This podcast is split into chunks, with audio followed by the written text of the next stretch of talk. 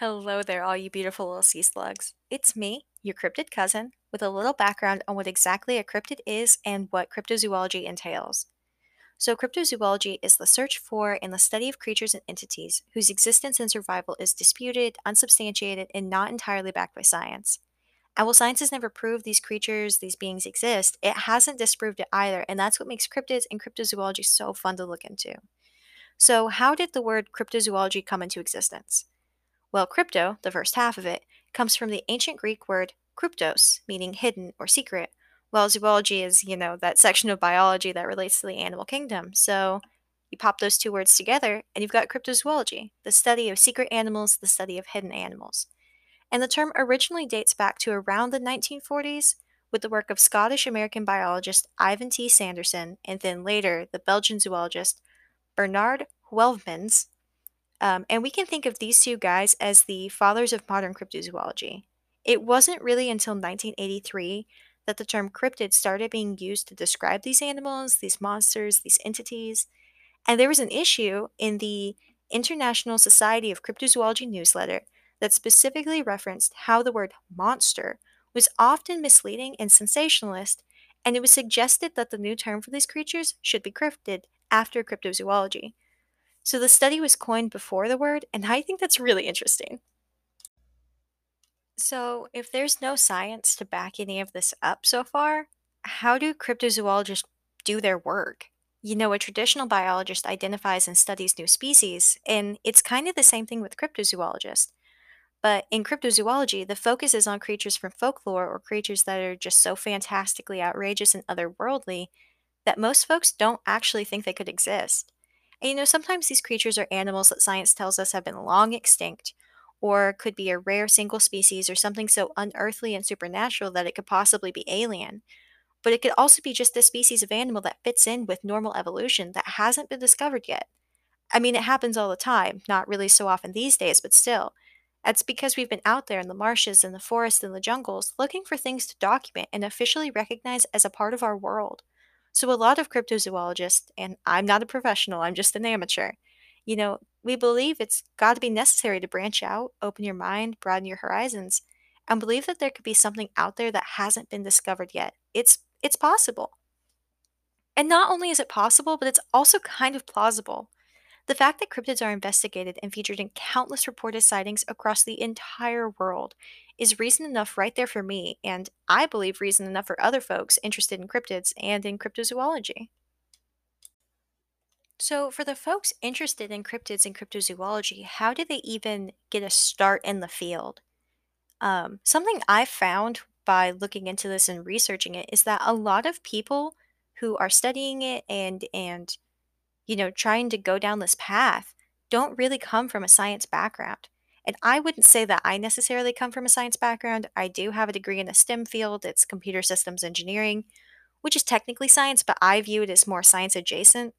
Um, you know, when I was a kid, I definitely didn't have any kind of scientific background. My my dad's a chemist, but I didn't get those genes, and neither did my sister. So you don't really have to have any kind of scientific base to become a cryptozoologist. You can just really like all things spooky. You know, when I was a kid, when this obsession of mine started, I loved mysteries, anything that wasn't set in stone 100% known. And the mystery of the possibility of finding something new and changing the world with that discovery really got my gears going. And since cryptozoology is considered a pseudoscience, there's no explicit academic qualification you need to become a student or a leader in this field. You just have to be dedicated. You have to be passionate. You have to be willing to ask questions and get some strange looks. And I think, honestly, that that's a really fun part of what life is all about. You know, that being said, there are quite a few cryptozoologists who do come from a science background who have knowledge of biology or zoology or, you know, kind of medicine related fields that can be helpful when considering careers in this area. It is largely helpful to understand at least some very basic elements of what might support your theories. You know, you can't build a house on a rocky foundation, so it's always good to have some kind of basic knowledge or training or investigation into an area before you set out and start doing research and field work. When you're getting ready to do field work, you need to take some basic questions into account. The very first one that comes to mind is how the environment could be influencing the possible existence of a living creature. Uh, take, for example, Nessie in Loch Ness. You, you've got to take into account the environment she would be existing in. Another important question to ask is what known species might be misidentified as that cryptid you're looking for? A really good example of this is the Yeti. There's a theory, and it's it's just a theory right now, um, that it could be a species of monkey that's evolved to thrive in frozen environments. You know, I think another good question would be to consider if there could be a mutation on an animal or a disease that could potentially misidentify that animal as a cryptid, like people do with mangy dogs as chupacabras. So it's always good to have that curiosity and that passion for exploring the unknown, for being patient when people give you strange looks, for being interested in this stuff. But good research and observation skills and being reasonable to an extent is important when you're going out into the field to search for these incredible yet to be discovered beings. So we've discussed a little bit of the introduction and, you know, touched on some background information. We have discussed kind of how to think about or look into becoming a cryptozoologist, how to approach your field work a little bit. But we haven't really discussed the very beginnings, how it got its foothold in modern society, the the fetal stages for lack of a better word. So, people have been sitting around telling tales of monsters since the dawn of time. Like the second that we created language and a means to communicate with one another, we were telling stories, we were creating mythos, and a lot of the modern day cryptids come from folklore and stories from indigenous peoples. You know, the biggest example that comes to mind is the Wendigo, which is actually part of a traditional belief system of a number of Algonquin speaking peoples in Canada and the United States. It's not just a cryptid, it is so much more than that. But modern cryptozoology is really less than 200 years old. One of the most well known amateur cryptozoologists was Ezekiel Stone Wiggins from Canada around the late 19th century. In 1876 ish, Wiggins argued in The Days of Creation, published in the St. John, New Brunswick Globe, that Plesiosaurus dolichodeirus was not extinct based on reported sightings by passengers on a cruise steamer that saw a marine animal swimming with its head 12 feet above the water near Boston. He was very adamant that this creature was an inhabitant of Rice Lake in southeastern Ontario and that it had to be at least 20 feet in length. Later, around 1892 ish, a respected Dutch zoologist and the director of the Dutch Royal Zoological Gardens, Antoon Cornelius Oudemans, published a book called The Great Sea Serpent, and I am going to get that and review it. I'm very excited. In this book, he theorized that sightings of sea serpents may be attributed to an unknown species of giant elongated seal that hasn't been found yet. The science community didn't take him and his ideas on this seriously, and I really think that's a shame. By the mid 20th century, more cryptozoologists had come to the forefront through media stories and investigations, mostly into creatures such as the Loch Ness Monster and Bigfoot. Around 1959 ish, Bernard Heuvelmans, who we discussed in the very beginning, he published a book titled The Track of Unknown Animals that detailed accounts of cryptids from around the world. And this book really positioned him as a leader in the field. It helped pave the way for other people who were interested into the unknown to step forward and pursue their passion.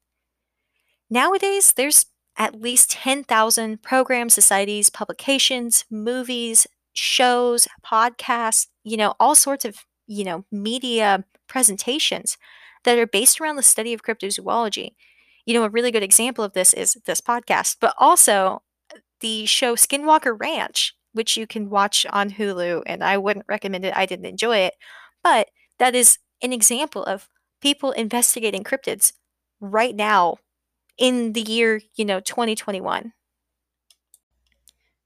Cryptozoology isn't an isolated field. It's related to a lot of paranormal investigations, and it, it's got some cousins that I think we should discuss while we're talking about the background of it. One of those cousin fields is young Earth creationism, and I'm going to be honest, I don't know much about this. Um, so I'm going to give you a little brief synopsis from information I found on the internet, so do take this with a grain of salt. But from what I could find, young Earth creationism is an area of study that rejects conventional science in favor of a biblical interpretation of how the Earth and the living creatures upon it came to exist. Um, young Earth creationists typically consider the book of Genesis to be a historically accurate account of creation, which is kind of a, a little too much for me in support of young Earth creationism, a lot of people in it have embraced cryptozoology as a means of proving that, along with Adam and Eve as the universal ancestors of every single human on the planet, dinosaurs, who under this theory would have been created at the same time, also continue to exist today. So a lot of young Earth creationist expeditions are funded to find evidence of living dinosaurs that would disprove evolution. And I don't want to yuck someone's yum, but young Earth creationism is not something I subscribe to. Another cousin field that may be a little bit more palatable for most folks is ufology or UFOlogy, however you want to pronounce it. It's the study of sightings, physical evidence, and other phenomena related to unidentified flying objects. And while the study and investigation into UFOs, reports, and supposed evidence of alien presence in our world has has been conducted by governments, you know, the American government released that very recently, uh, within like the last, I think, year. Um, as well as independent groups of scientists and, you know, weirdos like me. As a field, ufology is not accepted by mainstream scientific community, and that's totally fine. It's a pseudoscience, just like cryptozoology. And it kind of overlaps with cryptozoology in a way because both are based around and investigating the unexplained. Um, in cryptozoology, there are branches of believers who maintain that Bigfoot and other humanoid cryptids are alien life forms, which could explain why they're so hard to find. Other cryptids, such as the Dover Demon, the Flatwoods Monster, the Fresno Nightcrawlers, they're extraterrestrials that travel to Earth in spaceships. Now, I'm not entirely sure if I believe that cryptids could be aliens. I 100% think that aliens exist. There's no way that they don't. There's so much out there beyond our universe you know, beyond what we've been able to study. So it's more probable than not, in my opinion, that alien life exists out there. It just may not be in the way that we think it does. An alien bacteria is alien because it didn't come from Earth, but that doesn't quite fit the stereotype of little gray men. But I do think the approach of cryptids or aliens is an interesting way to look at it, and I 100% support anyone who wants to take that and run with it. So now that we've discussed, you know, some background, how it really came to be about, how to look into becoming a cryptozoologist, how to get into the field work, some related fields to it. Um, let's talk about some famous cryptids that aren't Nessie, you know, Bigfoot, the Yeti, the Chupacabra, the Ohio Frogman. Let's talk about some that don't really get the media attention they deserve. And these are well known cryptids that investigators have been hunting for decades. So let's start off with the orang pendek.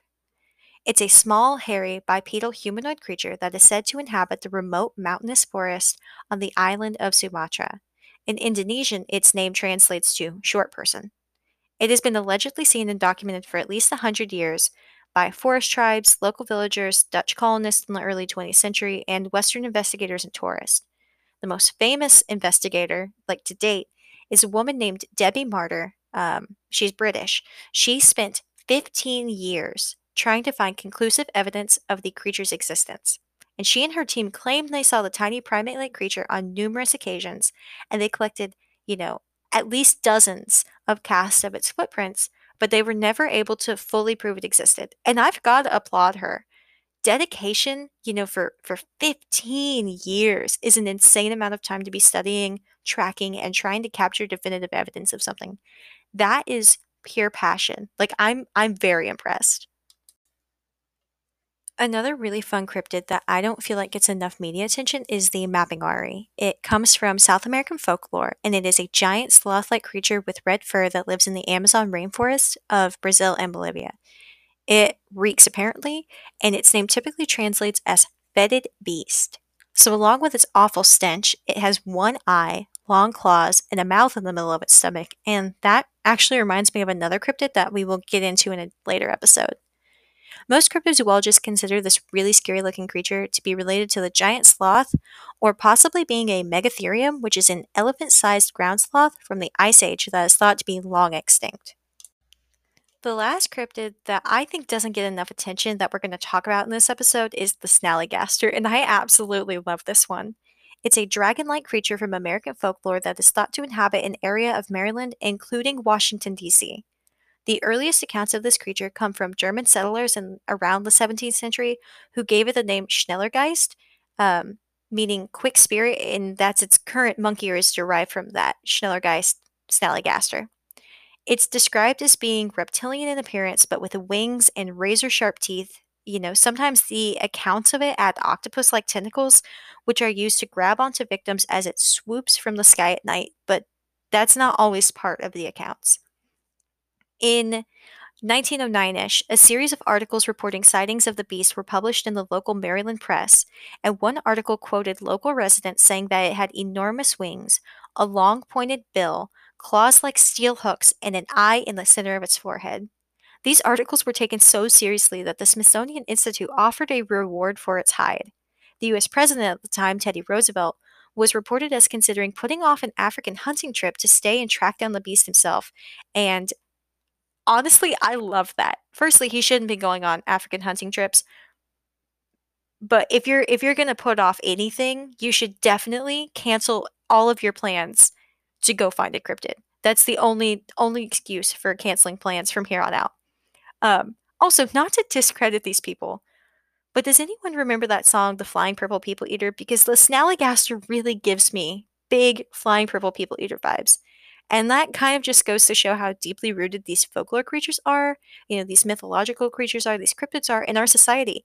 We don't even recognize half the time when these things we're referencing, especially as children, are these undocumented entities. But we do that and we believe in them. And I think that believing in something gives it a certain realness, a certain tangibleness that it wouldn't have otherwise. So, do cryptids really exist? It's hard to say. And that's what the search is for. It's to get definitive evidence that these things do or do not exist because there's still so much uncertainty. There's still so much unknown that it's hard to say that they absolutely, without a shadow of a doubt, do not exist. And I think that's what really spurs people on to investigate and research and be passionate about these unpromised mysteries. You know, think of giant squids. Reports go all the way back to Aristotle. The first confirmed discovery of a carcass came from the 1870s. And it wasn't until the late 20th century that zoologists were actually able to take photos of a live specimen and formally recognize it. Up until then, the giant squid was a cryptid. And now it's this thing we can look at and go, oh my god, that's so big and very scary. Thanks for existing way in the ocean and not up here where we are. You know? But it, it wasn't real for a while because we didn't have proof. Mountain gorillas in southwest Uganda, which are the largest primates alive, at least to us, you know, were hidden from mankind until two were shot in 1902. These were cryptids up until then. And then there was tangible evidence, and all of a sudden they were legitimized in the blink of an eye. In, you know, the, the shot of a gun, unfortunately. Komodo dragons weren't accepted by the European zoological community until 1910. If you don't think Komodo dragons are real, then boy, howdy, do I have some news for you. All of the things, these creatures, these animals, these beings that we have today that we've recognized in modern times were myths before. They were folklore, they were stories. Things we would tell our kids to keep them from going out too late at night or from misbehaving. Things we would tell each other for a little spook or a little fright.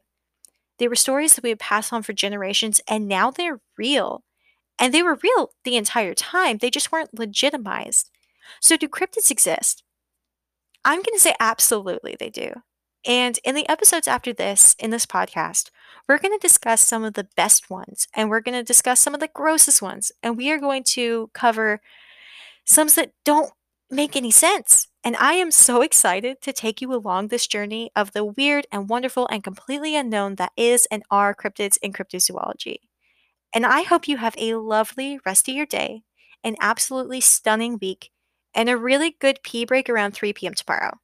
I will see you in the next episode, and this is your cryptid cousin signing off. I love you. Bye.